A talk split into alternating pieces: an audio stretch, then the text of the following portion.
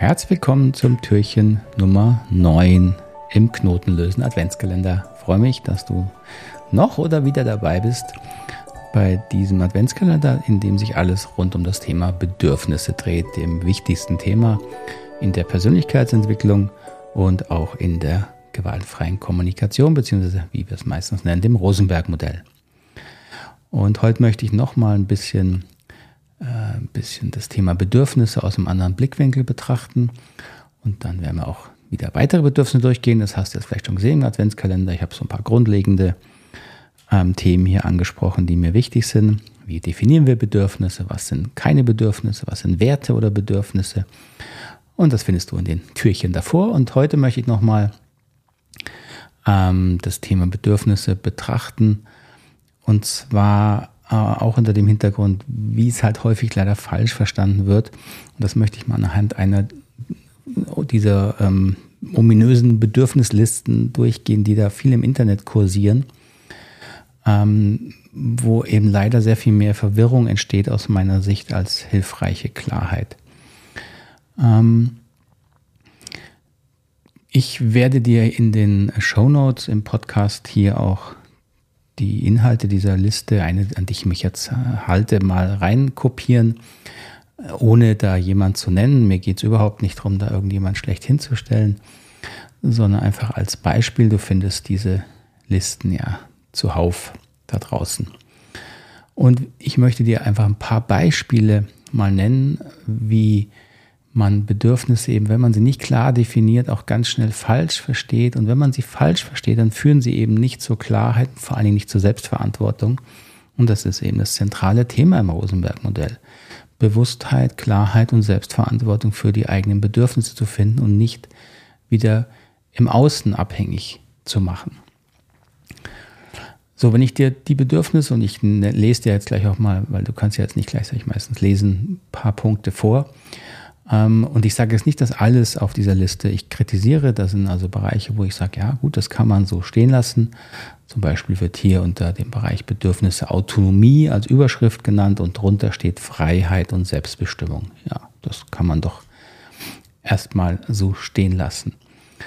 Ähm, dann gibt es aber schon eine Überschrift, die heißt hier Sicherheit. Zur Sicherheit habe ich neulich auch unter einem Türchen was gemacht, kannst du dir gerne anhören. Und unter Sicherheit stehen hier die Begriffe Schutz, Übersicht, Klarheit, Abgrenzung, Privatsphäre und Struktur. So, wenn ich jetzt so mit meinem Verständnis und meiner Erfahrung ähm, diese Begriffe unter der Überschrift Bedürfnisse untersuchen würde, dann würde ich sagen, gut, Schutz, klar, Schutz kann ich, das kann man gut so verstehen, innerlich ein Gefühl von Schutz zu entwickeln, das brauche ich. Ja? Aber die anderen Begriffe, Übersicht, wenn die Menschen von Übersicht sprechen, sprechen sie meistens darüber, dass sie etwas nicht durchblicken, nicht verstehen, dass ihre Aufmerksamkeit ist im Außen. Sie haben eben keine Übersicht im Außen. Gleiche gilt für Klarheit. Klarheit heißt, ich habe Erwartungen, wie andere vielleicht Dinge beschreiben oder sie so darstellen, dass ich sie verstehe. Abgrenzung ist hier genannt. Abgrenzung ist ja ein Vorgang, ist eine, eine, in meinen Worten eine Strategie, wie ich mich zum Beispiel schütze oder Nein sage. Privatsphäre ist nochmal eine sehr spezielle Form von Abgrenzung, die wir eigentlich erst in der modernen Kultur kennen, was schon per se dagegen spricht, dass es ein universelles Bedürfnis ist. Und das gleiche gilt für den Begriff Struktur. Struktur klingt sehr abstrakt, ja, Struktur in einer Organisation, wie sie strukturiert ist und das spricht schon mal sehr schnell dagegen, dass es eine innerliche, gefühlte Bedingung von Leben ist. Braucht ein Baby Struktur? Hm, schwierig. Privatsphäre? Abgrenzung? Das sind alles wichtige Strategien und ähm, Ideen, die für Bedürfnisse sorgen können, die für die Erfüllung von Bedürfnissen sorgen können. Natürlich, ich, Übersicht ist hilfreich, Klarheit ist hilfreich, aber es sind per se keine Bedürfnisse. Das sind Strategien, die dazu dienen können, Bedürfnisse zu erfüllen. Und so kann ich die Liste hier gerade weiter durchgehen und da gibt es viele Begriffe, die wirklich für Verwirrung sorgen. Ähm, zum Beispiel steht hier unter geistigen Bedürfnisse, wenn wir da mal weitergehen, steht Freude und Humor. Freude und Humor sind für mich Gefühle. Ich fühle Humor oder ich erlebe Humor. Das ist ein Gefühlszustand. Und zwar ein angenehmer Gefühlszustand und das bedeutet, dass Bedürfnisse erfüllt sind. Also Freude und Humor ist Ausdruck von erfüllten Bedürfnissen. Aber es sind keine Bedürfnisse, es sind Gefühle.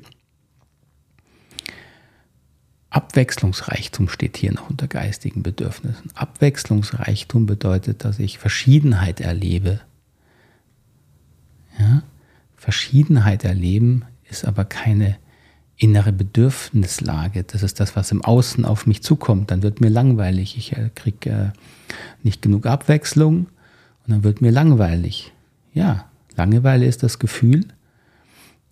Und dann versuche ich Abwechslungsreichtum um innerlich wieder in eine, ähm, in eine Ruhe zu kommen oder vielleicht auch, weil ich keinen Sinn erlebe.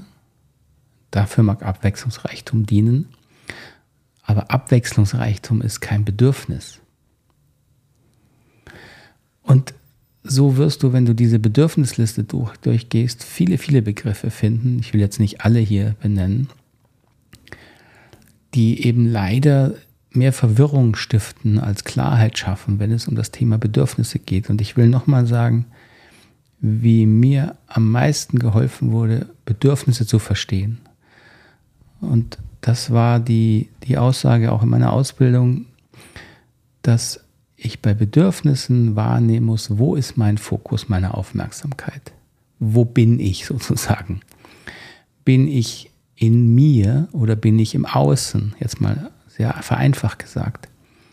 Bin ich in mir und nehme wahr, wie geht's mir, wie fühle ich mich und verstehe ich, warum ich mich so fühle. Und wenn ich mich schlecht fühle, kriege ich eine Ahnung, was mir fehlt. Und zwar dann nicht wieder, indem meine Aufmerksamkeit ins Außen geht, dass ich da draußen was ändern muss, indem ich wahrnehme, was mir wirklich fehlt. Und wenn ich das zu versuche zu beschreiben, dann komme ich meinen Bedürfnissen näher. Wenn ich aber mit einer Aufmerksamkeit wieder im Außen bin und sage, jetzt muss ich halt das ändern, ich brauche mehr Abwechslung da draußen, mir ist langweilig, dann bin ich nicht bei Bedürfnissen, dann bin ich bei dem, was ich im Außen anders haben möchte. Und dann bin ich wieder abhängig und ich mache vor allem natürlich auch wieder das Außen dafür verantwortlich, wie es mir geht. Und das ist genau das Gegenteil davon, wie wir Gefühle und die Entstehung von Gefühlen eben über unsere inneren Bedürfnisse definieren. Und es mag ein bisschen vielleicht verwirren oder irritieren, wenn ich da so drauf rumreite, aber das ist eben der zentrale Punkt im Rosenberg-Modell, ist zu verstehen und auch innerlich zu erleben und daran zu arbeiten, dass ich Bewusstsein über Bedürfnisse entwickle, im Gegensatz zu dem, wie ich es eben gewohnt bin, zu sagen, ja, da draußen, wenn das alles anders ist, dann geht es mir gut. Oder ich muss das da draußen muss ich ändern, damit es mir gut geht. Das ist das Übliche, was ich auch kenne und gelernt habe. Und darin liegt aber nicht die Qualität und auch die Kraft im Rosenberg-Modell. Die Kraft im Rosenberg-Modell liegt darin, liegt darin, dass ich lerne, dass ich meine Gefühle 100% selber mache und sie als Ausdruck meiner Bedürfnisse verstehe. Und diese Bedürfnisse sind eben ein völliger innerer Prozess, ein innerer Prozess Prozess des Fühlens und des Wahrnehmens und des gefühlten Verstehens, warum es mir so geht, wie es mir geht. Und deswegen sind diese Listen so schwierig, die da draußen rumkursieren, weil die da ganz viel zusammenschmeißen, was teilweise stimmige Begriffe sind für Bedürfnisse und ganz oft aber völlig falsche Begriffe, die selbst mit noch so viel Toleranz und Interpretationsspielraum nicht dahin führen, dass es ein Bedürfnis wird da finde ich auf dieser Liste eine Menge Begriffe. Und wenn dich das noch mehr interessiert, kann ich das nochmal in der Tiefe bearbeiten. Ich will hier nur kurze Impulse liefern. Aber geh gern mal die Liste durch und prüfe, findest du ein inneres, gefühltes Erleben und wie drückst du das aus? Und das nennen wir Bedürfnis. Soweit heute zum neunten Türchen. Ich hoffe, es war hilfreich für dich. Ich freue mich auf Rückmeldungen, Fragen von dir. Und vor allem freue ich mich, wenn du morgen wieder dabei bist. Alles Gute für dich. Bis dahin. Tschüss.